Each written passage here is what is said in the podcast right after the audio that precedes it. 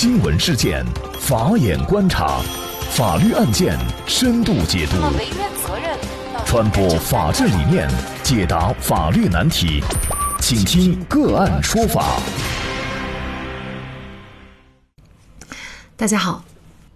感谢收听个案说法，我是方红。今天我们跟大家来关注：公司高管性侵养女三年，女孩如自愿将不担责。四月八号，澎湃新闻报道了山东省烟台市一家上市公司高管鲍某某的丑闻，称其涉嫌长期性侵、暴力殴打一名未成年少女兰儿，时间从二零一五年十二月一直到二零一九年四月，延续整整三年零四个月。报道还称，兰儿母亲因为迷信认养父母能给孩子带来转运，在二零一五年九月把女儿送养给鲍某某。此后，鲍某某和兰儿以养父女的名义相处，时常出入烟台市某公寓。兰儿控诉，在二零一五年十二月三十一号跨年夜这一天，鲍某某在他的老家天津对他进行第一次性侵，而后从二零一六年起便一直将他控制在烟台市一家公寓内，期间强迫他观看恋童癖视频等不良内容，并对他进行语言威胁、暴力殴打和性侵。直到二零一九年四月，在生理期发高烧、仍被性侵和暴力殴打之后，兰儿才选择了报警。第一次报警因为没有犯罪事实被撤销案件以后，兰儿多次自杀未遂，便又在二零一九年十月再度报警。第二次报警最终在烟台市公安局芝罘区分局获得立案侦办，该局认为有犯罪事实发生，需要追究刑事责任，决定立案侦查。而记者在采访鲍某某的时候，他否认了相关说法。他称事情并不像兰儿说的那样，但是他和兰儿从来没有以养父女的关系相处。公安机关也查过，知道他是清白的。根据烟台市芝罘区网信中心一名相关负责人介绍，芝罘区公安分局已经立案调查，正对案情进行核实。上述清白的说法尚需得到调查结果佐证。被害女孩自述，第一次被性侵时刚满十四周岁。烟台芝罘警方已经从她身体里提取了相关的证据。小可还称，对方曾强迫她拍摄视频存放在电脑中。四月份警察取证时，她也提醒过警方。据了解，鲍某明四十八岁。于一九九四年毕业于天津大学获工学学士学位，一九九九年获天津大学管理科学与工程专业硕士学位，二零零一年于美国乔港大学获计算机硕士学位，具有中国律师资格和美国联邦最高法院出庭律师资格。那么，在鲍某某完全否认自己性侵事实的情况下，到底是否存在性侵行为，又该如何判断？小兰多次报警，一次警方没有立案，另外一次立案了却撤案了。这其中又是否可能涉嫌到渎职？鲍某明涉嫌什么样的犯罪，又将面临怎样的处罚？从立案至今已经六个月的时间，案件却杳无音讯，又该怎么办？就这相关的法律问题，今天呢，我们就邀请京师律师事务所高级合伙人范晨律师和我们一起来聊一下。范律师您好，你好，非常荣幸跟大家交流这个问题，也非常感谢范律师哈。那么这个案件呢，我们看到记者采访的时候呢，双方当事人是啊说辞不一致的。鲍某明说，他说呢，女孩的话纯属是谎言，完全是捏造的，而且呢，他还要追究相关人员的责任。而对于女孩来说呢，她说自己说的完全是真实的。那么就目前的信息来看，到底是否存在性侵的这个事实，怎么来判断呢？从当前的这个媒体的披露的这个信息来看，是吧？应该有这几方面的应该引起注意。一个是呢，这个小女孩在一五年的时候就曾经报过警，包括去年又先后又又报过两次警嘛。还有一个呢，这个小女孩呢，她有一些图片，还有一些微信的一些记录，还有一些那个录音的片段的存在。第三方面呢，警方立案之后呢，这个小女孩提交了一些物的证据吧。就包括上面有精液的一些纸啊之类的，媒体上也提到了，从这个小女孩的体内呢提取了一些精液的 DNA，应该是这样的。如果经过检验，确实是那个包某的，那我觉得综合来判断，呃，性侵的这个事实应该是存在着的。鲍某明呢，他也提到，就是他这方面也有充分的证据证明女孩说的是捏造的。那您觉得有这种可能吗？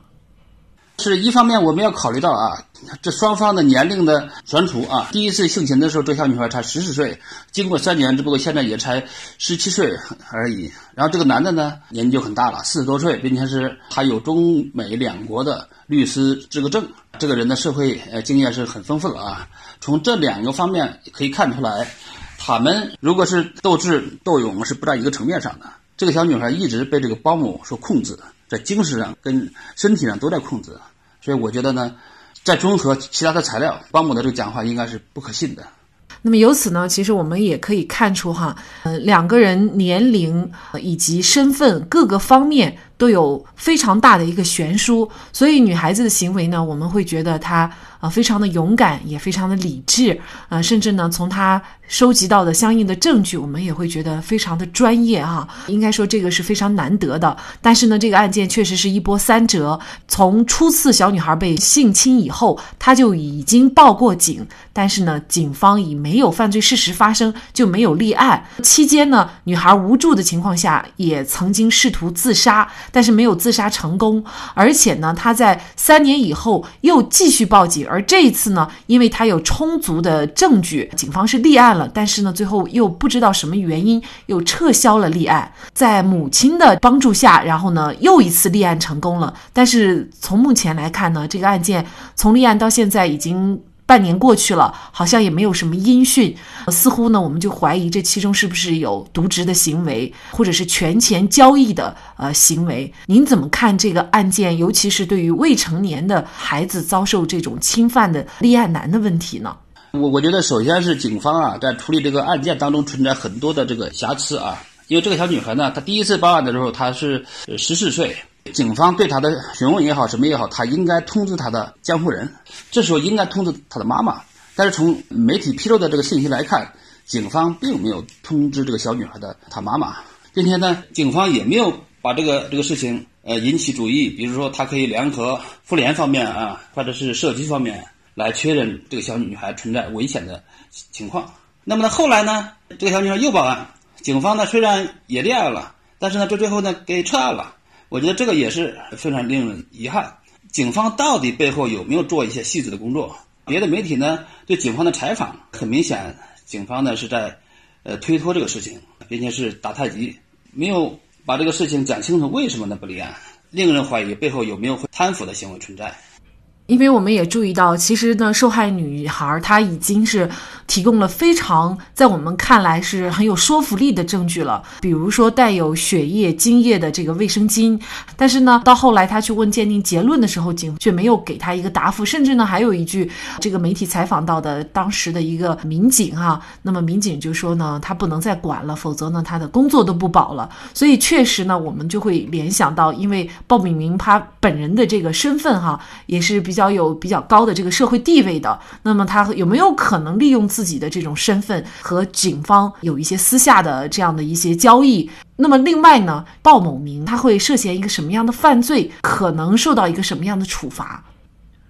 鲍某呢，他涉嫌的犯罪就应该是呃强奸罪。保姆呢，应该他有一个专业知识，他是利用了这个小女孩到十四岁的时候，他才跟她发生了这么关系。这个小女孩并不是出于一个自愿。那么呢，就是违背了这个小女孩的个人的意愿，那这个就是定为强奸罪，应该是没有问题的。也就是说，作为十四岁的孩子，如果跟他发生关系的话，是首先的前提必须要经过他的自愿。他如果是愿意的话，那么就不存在这个涉嫌犯罪了吗？我们刑法里面，他对这个幼女的，他做出了界定啊，就是十四岁以下的算是幼女，十四岁以上的就不算幼女。如果是和十四岁以下的幼女发生关系，不管幼女是不是同意，都是作为强奸犯来处理的，并且是作为强奸犯一个加重的一个情节，应该加重处理。但是如果是呢十四岁以上的，如果确实是这个这女孩的同意，那这个是不作为犯罪的。所以追究鲍某明的责任的关键就是女孩愿不愿意。所以在这个过程当中，是否自愿就显得尤为重要啊！如果鲍某明坚持认为女方是自愿的，而女孩呢又说自己不自愿，那这个证据到底怎么来确定呢？那是不是自愿呢？其实这是一个主观上的一个判断，他也需要靠一些客观的一些证据来印证他是不是自愿。首先是这个小女孩她本人陈述。是不是自愿的？如果小女孩说她确实不是自愿的，她是被胁迫、被强制的情况之下发生的，那么可以通过别的，比如说小女孩提供了一些聊天记录啊、一些图片呀，还有一些录音存在啊，这里面都有可能会有一些信息暴露出来，呃，女孩子完全是被包某所控制、强制来发生的，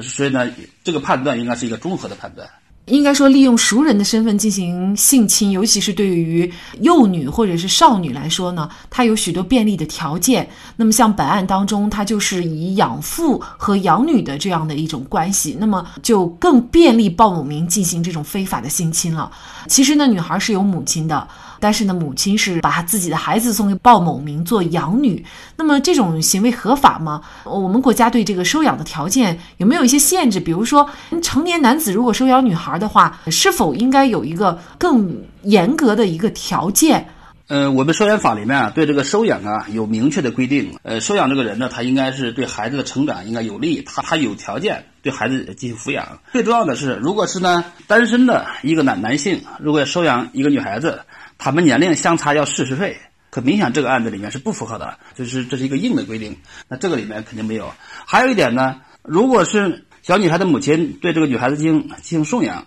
她要征求呢这个小女孩爸爸的这个意见，需要父母双方都同意才可以。从媒体披露的这个材料呢来看，好像也没有这一点。所以我觉得从这方面的一个来讲的话，这个收养是不合法的。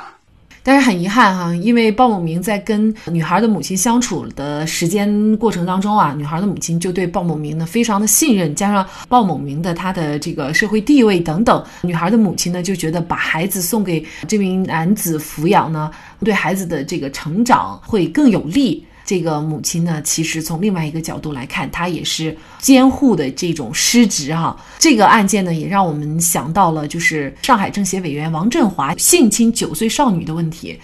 比较类似的就是这两名犯罪嫌疑人社会地位都非常的高。王振华的案子我们也查了一下，那么从去年被限制人身自由以外呢，案情现在到底是一个什么样的进展，我们还都不得而知。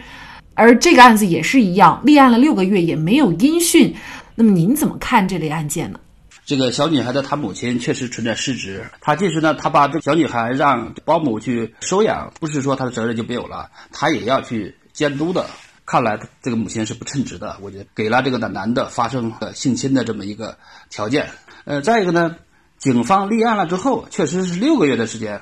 都没取得进展，这是令人是很费解的。根据媒体提供的这些资料来看，这个证据上我认为还是很充足的。这么长时间的都没有进展，是确实令人很费解。有一个警官说：“我不能再管这个事儿了，我再管这个事情，工作就丢了。”警官调查这个案件是很正常的呀，他履行他的职责呀，不至于丢工作呀。看来这背后还是有故事的。当然，我们也希望呢，能够通过媒体的关注，能够引起当地的警方的上级机构的关注，让侦查机关尽快的依照法律的规定。对这个案件进行呃推进，不要让这个正义呢过分的这个迟延。这个事情对这个女孩子会影响她的一辈子，会影响她的一生，她的心灵上受到这么样的一个伤害。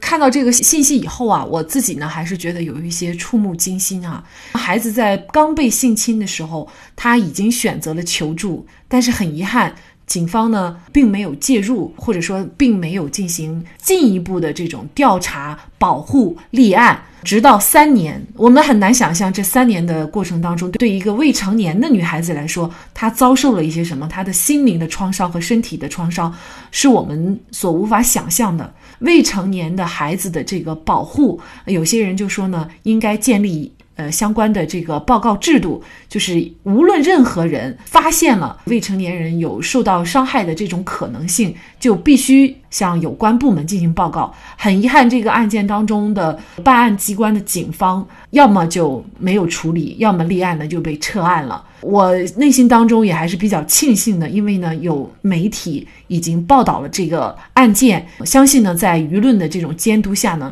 这个案件呢，会有一个公正的处罚结果，但是呢，更多的未成年人的保护也需要我们社会的广泛关注。同样的，受害女孩子就说，就小可，她非常的勇敢，也非常的机智，嗯，她懂得怎么来保存证据，怎么来用法律来维护自己的权益。但是还有很多孩子，无论是受到老师、受到邻居的侵犯，他们是不知道怎么来维护自己权益的。所以从教育、从社会上对未成年的这个保障制度上面，我觉得都需要更多的来完善。报告制度呢，这个是美国的做法，我觉得值得我们借鉴。同时呢，我我觉得其实我们以现行的法律当中也有一些其他的规定，也可以激活。就包括这个反家庭暴力法里面，它有一个呢是，如果发生了家庭暴力的，它应该，比如公安机关，它要联合社区啊、妇联组织啊，还有是青少年的保护组织啊，应该都是可以建立起这么一个关联的，有这些机构的共同来推进。因为社会问题的解决呢，其实很多时候不是一个部门就能解决的，也需要综合治理。我觉得，如果能把这些制度能激活，大大的会减少这种情况的发生。嗯，应该说，对于那些变态性侵者而言，如果孩子对性一无所知，不会自我保护的话，那么这些孩子一定是最好的受害者。所以呢，国外在性方面的教育开始的非常早，在幼儿园里，老师就会用玩具熊给小朋友解释什么是好的碰触，什么是坏的碰触，一旦遇到坏的碰触，又该如何处理等等。那其实我自己在美国学习生活的一段时间呢，也深有感触。比如说，中国的家长啊，在美国是不敢轻易打孩子的，因为一旦听到打骂声或者是孩子的哭声，周围的邻居就异常敏感，而且还会报警。那我在美国访学的时候呀，我们有一个同学，他有一次呢，就带孩子在饭店里吃饭，吃饭的过程当中，那么他就教育了一下孩子。当时呢，据他所说，他只是轻轻的打了一下孩子。结果呢，立即就有人上前阻止，并且对他进行质问，而且呢还说要报警。那我这个同学说，他当时就非常的疑惑，他就解释说，他仅仅是轻轻的打了一下，而且呢是为了教育不听话的孩子。但是当时的就餐的一名美国女人呢，就一直跟他进行理论。我同学解释不清呢，就带着孩子走了。但是呢，他一直就跟着我的这个同学走了很远，似乎呢他一直在观察。到底我这个同学是否呃是否会继续侵犯孩子？应该说，在美国呢，整个社会都是被动员起来的。应该说，在美国整个社会对于保护儿童这件事情上，大家都是已经被完全动员起来，甚至呢是组成了一张非常严密的网络，随时随地的对可能存在的虐待、侵害儿童的行为予以监督。比如说，无论是幼儿园的老师、社工、医师，还是普通的邻居，如果发现，可疑的情况，比如说小孩被父母责打、哭闹，居住环境不健康，孩子身上有奇怪的伤痕，都可以打电话报警，或者是通过专门的网站告诉社工。警方接报以后呢，依法是必须要登门调查确认的。同时呢，有一些州的法律还要求，保育、教育、心理咨询师、医生、执法和社会工作者这些和儿童相关的职业人员呢，如果怀疑存在可能的孩子虐待和忽视的话。必须要报警，或者是联系儿童保护组织。如果不报，还会受到法律的制裁。未成年儿童权益的保护刻不容缓。对于好的法律制度和社会保障制度的建立，继续完善。另外啊，本周五的晚上，也就是三月十号晚上的八点，我们的个案说法直播继续开启。那我们将跟大家来关注三名女孩交通事故丧生，城里的女孩比农村的女孩多获赔十四万的。案例。那么届时呢，我们会邀请云南省公安厅信访处特聘律师，就交通事故当中常见的一些法律问题啊，来向大家进行直接的解答。比如说，交警出具的交通事故责任认定书，如果不服该怎么办？出借的车辆发生了交通事故，车主又是否要担责？那么开车撞伤人或者撞死人，是不是一定要坐牢？那么届时呢，也非常的欢迎大家关注我们在喜马拉雅和蜻蜓的直播。感谢您的收听，我们下期节目再见。